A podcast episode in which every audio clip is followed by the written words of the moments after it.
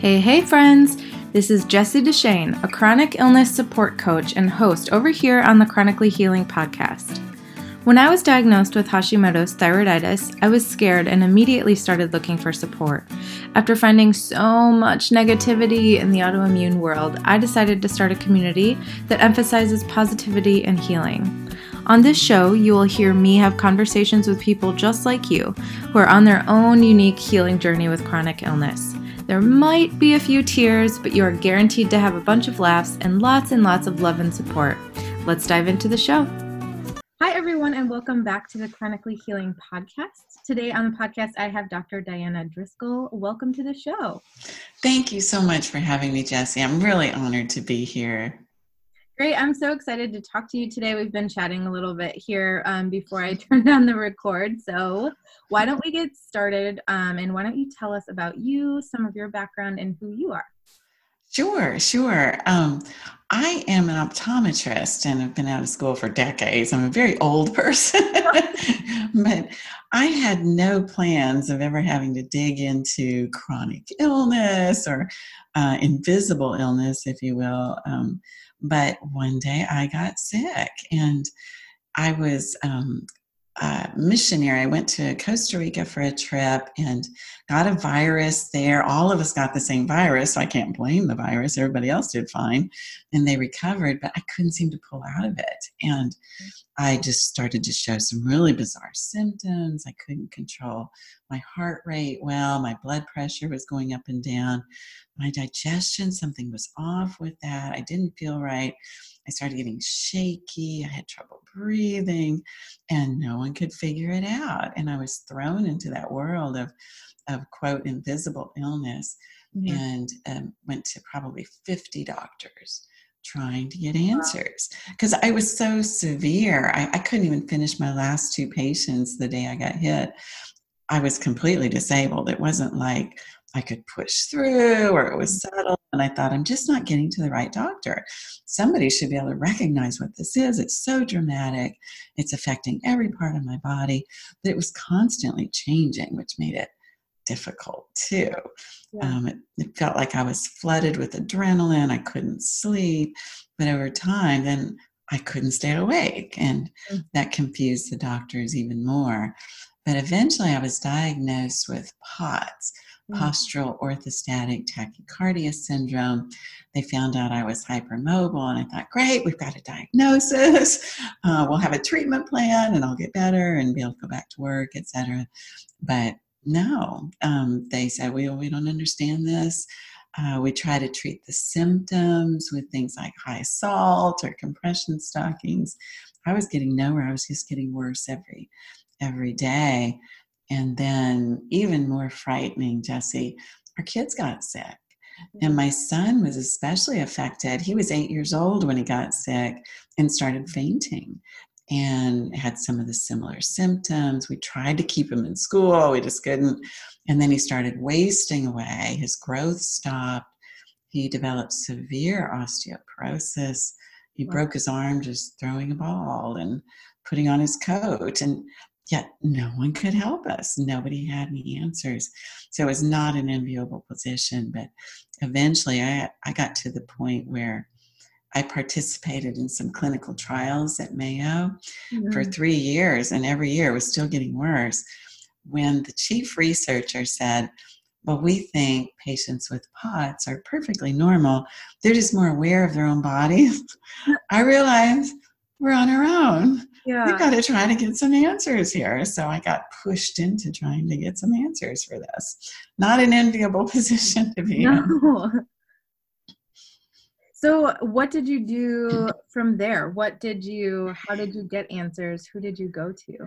Right.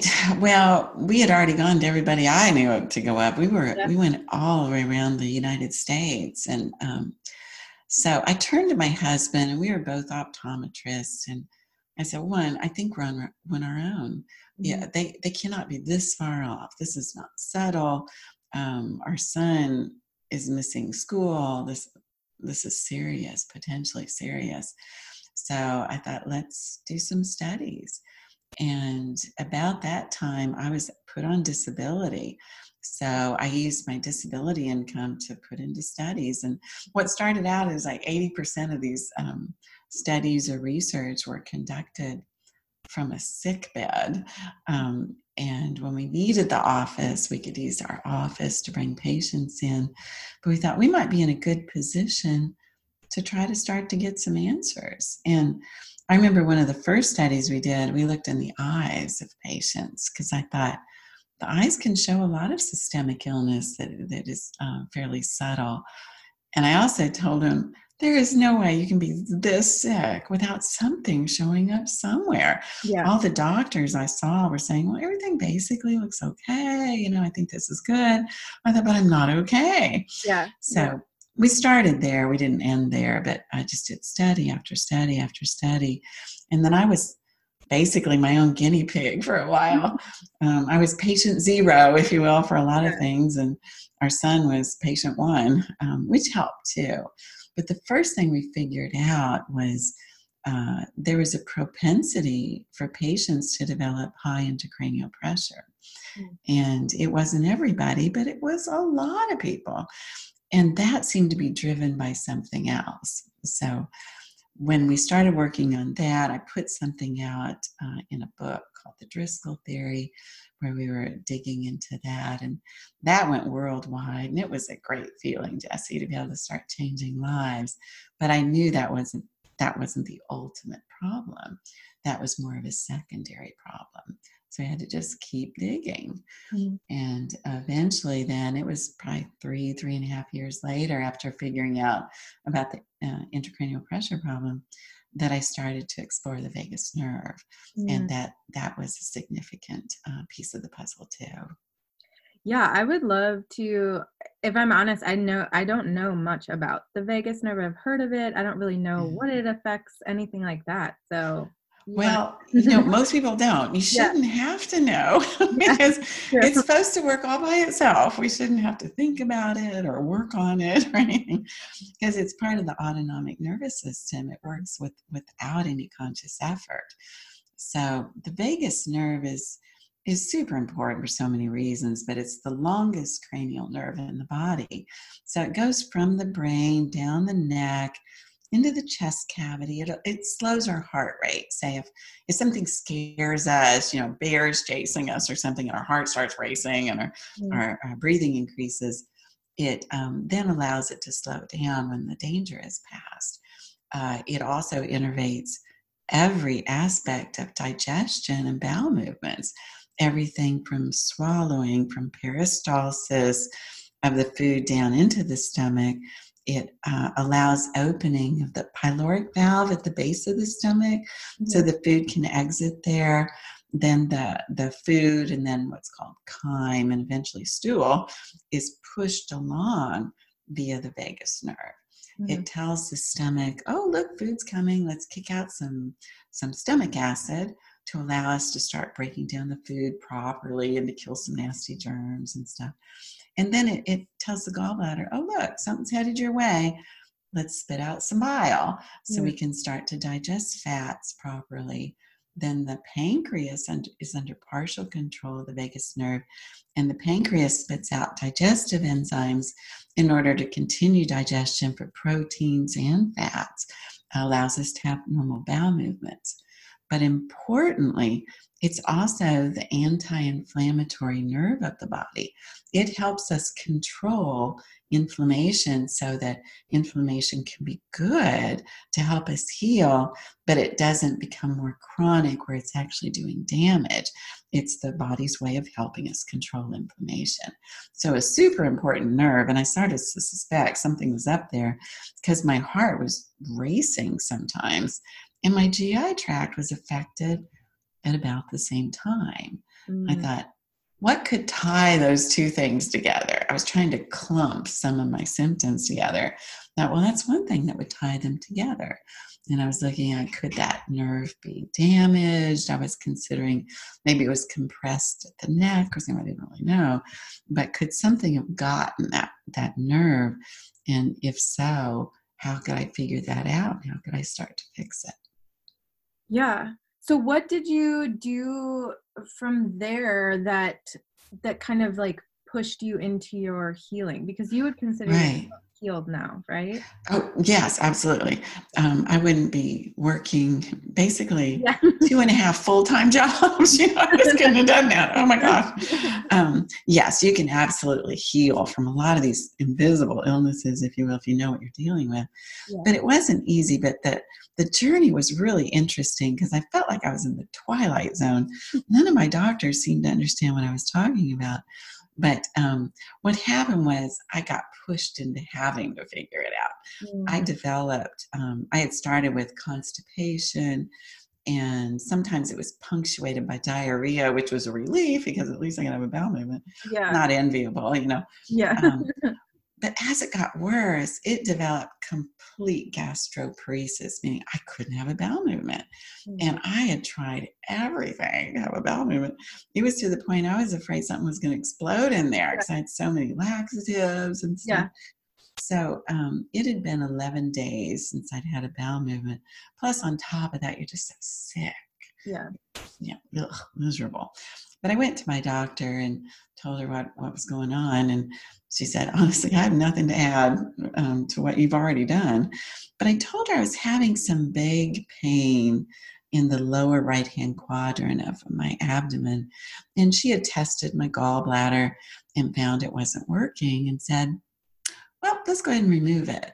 I thought, well, why do I need to remove it again? Is it like going to explode? Is it infected or something? And she said, no, it's not infected. I said, is it filled with gallstones? Maybe. No, that wasn't it. And then I thought, was the opening to it maybe stuck? She said, no, that looks fine. I said, well, this sounds neurological to me. And if so, I really want to try to figure it out. You can live without a gallbladder, but life is a little bit easier with one. Yeah. So what she said was, well, maybe then this is some odd kidney stone, and you should have that looked at. Kidney stone? I'd never had one, but from what I'd heard, they present with a lot of pain, you know. Yeah, my sister's had multiple and they're back. Oh, that's what I've heard. And I thought, this doesn't sound like it, but okay. Honestly, though, Jessie, I don't think she knew where to send me. So she was kind of just trying to get me out of her office. I saw this urologist and he said, well, let's check for stones. He gave me this dye to drink and he's imaged me and he said, no, there's no stones. But he was one of these real nice, smart guys. And when you're dealing with some weird illness that nobody understands, you oftentimes bend the ear of whoever will listen. Mm-hmm. But I told him, I'm suspecting vagus nerve problems. And I kind of told him why. And I said, if that's a problem, could this vague pain I'm having be the valve between the large and small intestine, the ileocecal valve, and maybe it won't open? He thought, that's brilliant.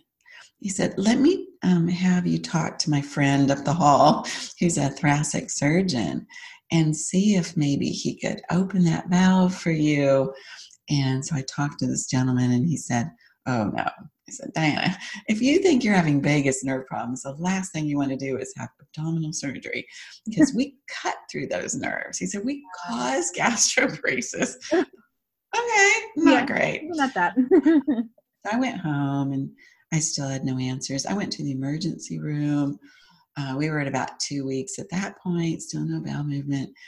They gave me prokinetics to try to make a bowel movement happen. Nothing. Oh, and then something that I can only think of is it had to be some sort of divine intervention because I got a kidney stone. Oddly. And I called the urologist. I said, I know you're going to think I'm nuts. I understand a few days ago you checked thoroughly for stones. I didn't have any. I said, but I do now. I'm like doubled over. So he met me at the hospital. I had a stone. He removed the stone. But when I woke up, he was standing real close to me. And the minute I opened my eyes, he said, Diana, you're right. I was like, what? He said, it's your ileocecal valve. I said, what? How did you know? He said, because that dye I gave you to drink a few days ago is still all in your GI tract, but it's crammed up against that valve. Mm-hmm. And the reason he could see that is to remove a stone, they use fluoroscopy, and it makes that sort of dye light up. I thought, wow, we have confirmation. Yay. What do we do? He said, oh, I don't know. I'm here to remove your kidney stone. So, okay. But I felt like I had confirmation of my suspicions. So I was at home laying in bed, miserable, had no idea what to do next. And I didn't feel like there was another doctor I could call. I'd kind of gone through my list. Yeah. And so that's when I decided I'm just going to assume I'm right. Let's say it's my vagus nerve for whatever reason. Is it compressed at the neck? I don't know. But let's say it's not working. What could I do to help it? And I remembered in school, and do you know, Jessie, it was like 30 years ago. I was in class learning these nerves, and we studied the vagus nerve, and I remembered there were two parts to it. And I remember the first part goes from the brain down into the organs. That's called the preganglionic portion. Mm-hmm. Then there's a little gap or synapse, and then there's a tiny postganglionic vagus nerve. And I remembered the professor saying, the postganglionic vagus nerve is so small, it's almost a part of the organ itself. Mm. I should still have that. You know, I don't have a history of surgery. Hopefully that little tiny postganglionic vagus nerve is still there. Could I somehow stimulate that nerve to have a bowel movement? So I thought, well, let's use the neurotransmitter. Nerves communicate with a chemical, of course. And I thought, what's the neurotransmitter for the vagus nerve? Oh, that's acetylcholine. Okay. But acetylcholine's not a drug, because the instant it's in the body breaks it down. So you have to use instead what we call an agonist, an imitator of that. And I thought, what's the agonist for acetylcholine at the vagus nerve? Oh, that's easy. We call the vagus nerve the nicotinic acetylcholinergic nerve. And the reason we say that is because its agonist is nicotine. And so I called my husband at the office and I said, honey, on the way home from work, can you swing by the drugstore and pick up a nicotine patch for me? He's like, what are you up to? Yeah, so I'll explain it when you get here. You know, he was getting used to me running some little science experiments on my own body, yeah. But I didn't know if it mattered where I put that, Jessie. But I put it on the lower right-hand quadrant, thinking if that nicotine goes through the skin, which it should, it's transdermal, and if it would land on that postganglionic vagus nerve receptor, maybe it could still trigger it to work. Slap that thing on, and hour and a half later, things started moving, the valve opened. I had a normal bowel movement. I was like, what? How is this possible? So the next day I used it again, same response. Next day, same response. By the fourth day I had to stop though, because nicotine activates some inflammatory cells. Mm. And my stomach was purple. It looked like it was being eaten by fire ants. I thought, oh no, I've ruined everything. You know? Yeah, you're like, I fixed one thing, but now what? That's right, caused another. Yeah. But I thought, okay, well, stop using it. But what did this teach me? And I learned a couple of things from that. I thought, first, the receptor's working great. All the research in POTS to that date was saying we've got some rare autoimmune conditions affecting that receptor. Nope, that wasn't it. Receptor worked beautifully. It wasn't getting the signal. So I knew either it was a preganglionic vagus nerve problem, something happened to that nerve, or it was a neurotransmitter problem. It was acetylcholine. And I thought, wouldn't it be great to figure out a way to get something together, make some sort of oral medication where it would come together all at once and stimulate that postganglionic nerve like nicotine did without nicotine. Mm-hmm. And so that was my next project. What did you, I'm like, keep going. On the edge of your seat, right? Yeah. I wish I could tell you this was easy. Yeah. But with my, from there. Well, my son was, again, he was wasting away, and it wasn't like he wasn't eating, right? And I thought, is this nutrient malabsorption to some degree due to the fact if that nerve is not working well, stomach acid production, gallbladder production, the pancreas doesn't work well, we don't break down the food properly, we can't pull those nutrients out. So I sat down, I thought, first, this could be a genetic problem, right? This could be a problem that we have with the production of acetylcholine, and maybe something turned that gene on, work through that. And I did find a couple of defects in the pathway of making acetylcholine in some patients, but it wasn't the majority. It wasn't like that home run I was expecting, you know. Thought, okay, well, we don't want to have people know their genes, and I didn't know mine. Let's put some workarounds for that in there. And then I was trying to figure out ways, using my ancient organic chemistry knowledge. You never know when you're going to need some of these classes that you had, you know. You're sitting in class swearing you're never going to use this information, right? Yeah. Trying to put that together, and also working around those genes. And then I knew if we're prone to nutrient malabsorption, some nutrients are necessary for the production of acetylcholine too. We had to put those in there. And then trying to work to make sure once we took that we could get that bowel movement. That was the only way that I could be sure it was actually stimulating that postganglionic vagus nerve.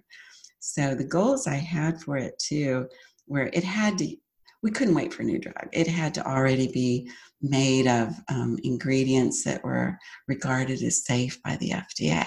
Mm-hmm. We needed help now. And I thought, like, we're clever enough and we know the mechanism of action and how things are put together properly, we should be able to do that. But also, I wanted it to cross the blood-brain barrier, because a lot of us were getting this horrible brain fog, or what started out as brain fog. I got to the point, Jessie, I was demented. Mm-hmm. My short-term memory went to zero. And I couldn't make even a to-do list of like 2 or 3 things to do. I was so mentally exhausted.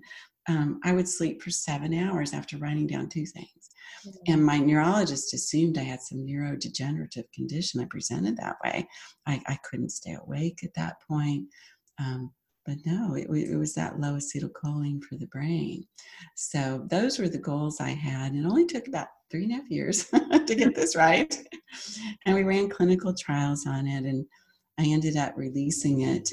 It's called Parasym Plus, because it supports the parasympathetic nervous system, the system that's the relax and digest system of the body. Plus, it crosses the blood-brain barrier to boost cognition for those neurons. At the end of the studies, Jessie, I wasn't paying attention to this during the study, but at the end of the study, I realized chronic dry eyes were going away. And I was one of those patients, and I'm an eye doctor. I had everything at my disposal for dry eyes. I couldn't fix it. That corrected it. And interestingly, the gland that produces tears is also part of the parasympathetic nervous system. It also uses acetylcholine. So that was just like a bonus point, figuring that out too. Yeah, that's crazy. That's just like a one-off thing. Are there any other things you can do to stimulate your vagus nerve? Yes, there are things you can do to stimulate the vagus nerve, like slow breathing, humming, singing, gargling. The problem is, if there are a few occasions, that's not going to work. Nothing's going to happen. One is if you have a genetic problem with acetylcholine. If you're stimulating the vagus nerve, but you can't produce the neuroreceptor or neurotransmitter, that just is not going to do anything. 2, if you have a problem where the preganglionic vagus nerve is damaged, okay, that gargling or whatever, which is up at the preganglionic level, it's not going to do anything. And then importantly, some aspects of inflammation block the release of acetylcholine. So if you have that issue, that was one of the problems I had.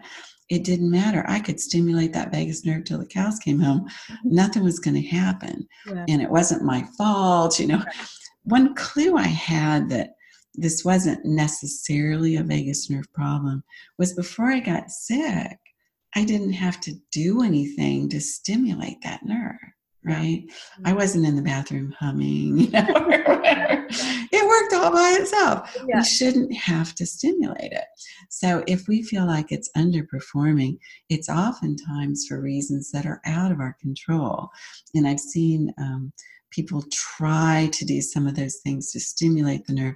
They're unsuccessful, and other people think, oh, you're just not doing it right. You know, it's just, it kind of blame the patient. That's just so wrong. Yeah. So it was more the breakdown from the acetylcholine problem. So I really couldn't do anything until I replaced that neurotransmitter.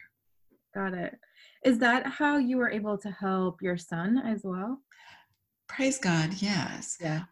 When I was in the kitchen, honestly, if you can picture me kind of putting this together and giving it to him 2, sometimes 3 times a day, and just praying we got it right. And he started to grow again. His bones started to get stronger. And he was able to eventually then, as he recovered from POTS, start working out. He started lifting weights, which I was terrified of because he had such fragile bones for a while, and rise above it. And then he went on to be an athlete of all things. Who saw that coming? Yeah. But it was a necessary component. And I look back on that and I think, what would have happened to him if we couldn't have figured that out? Yeah. You know, heartbreaking. But it was hard on him. He was literally bedridden for almost 3 years. That was tough. Yeah, I can't imagine that like happening to yourself and your son at the same time. Like, yeah, a lot. Well, my daughter was sick too. It wasn't just both of us. Yeah. She wasn't as bad. She was more functional. Okay. She was able to stay in school. She couldn't stand still. She was on the floor. She was crippled more. Some of the first symptoms she had were things like anxiety and depression. That was her first manifestation. So all 3 of us were different. I never fainted, but my blood pressure would surge when I was standing, which is one reason I didn't faint. My son fainted if you just looked at him, and down he went. Sometimes he fainted just sitting up. We had different genes at play. I wasn't expecting that. We had some commonalities, and that's where we started. But ultimately, to get to the end, we also had to pay attention to the differences. But a long journey, not anything I'd wish on anybody. Yeah. But I'm so happy to be on the other side of it. Yeah. Not something I'd wish on someone, but if you're going to go through something, if you can somehow get to the other side, it's easier to see, okay, maybe that was worth it, but you couldn't have told me that in the middle of the journey. No. Yeah. Wouldn't buy it. Exactly. You would be like, no way. No, especially seeing your kids suffer. It was bad enough, you know, seeing me suffer, but to try to look at my son suffering and dealing with so much and thinking, oh, this is all going to be worth it. That was a thought I just couldn't accept for a long time. I really struggled with that. So what are you up to now that you've recovered? Yes. This is a dream come true, honestly, Jessie, going through this and being so sick. And like, I remember at a doctor's office once, he was in our research hospital. I could barely drag myself there. I was in a house coat and slippers, and I'm sitting in the waiting room, just feeling like I'm dying, watching doctors go past with their white coats and nurses go past helping people. And I thought, I can't even imagine being on the other side of that illness. I'm on the other side now. So I set up POTS Care, and that's all we see are POTS patients. We know what we're doing with POTS to try to figure out for every person, what is the medical reason behind their POTS? And when we identify that, we can start to treat that, and they can recover from POTS.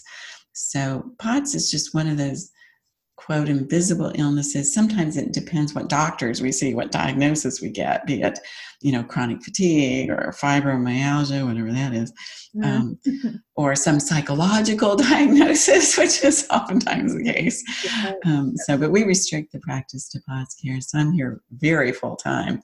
But we also have TJ Nutrition now.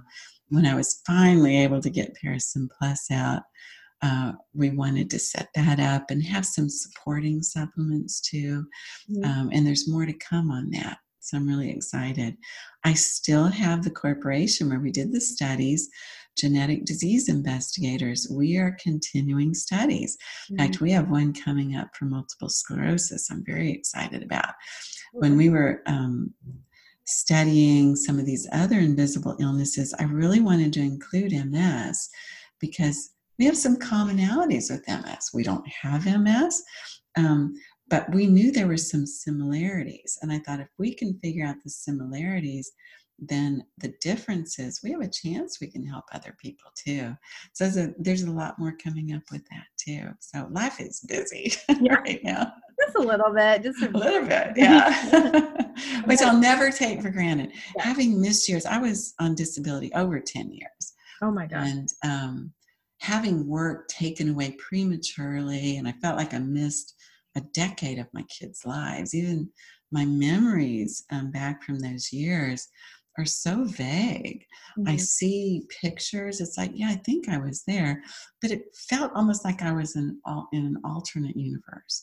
It was the strangest feeling to have that gone and be able to play catch up.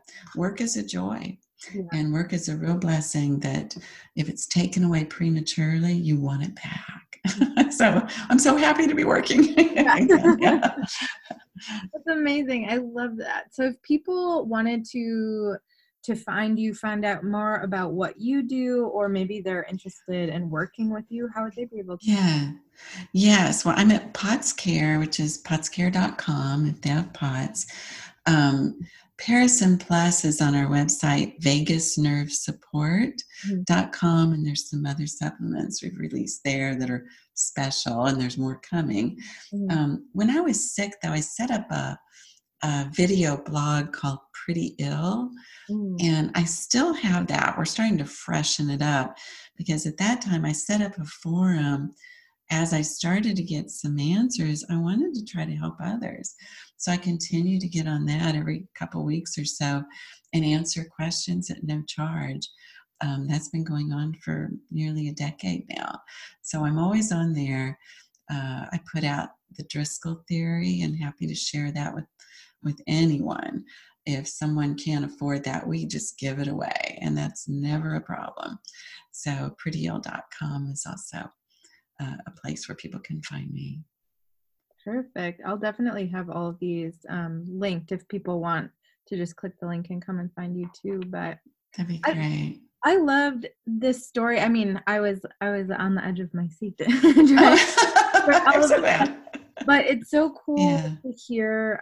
I love hearing stories of people that are, you know, they go through such a really hard time, and then they're able to come out on the other side and like really have this part of their life that they're so passionate about, and they really want to help people. I think that that's a consistent part in the chronic and invisible illness community that makes it so wonderful. I mean, you never want to see people sick, but to be able to see the people that are coming out on the other side and helping people, I think is so cool.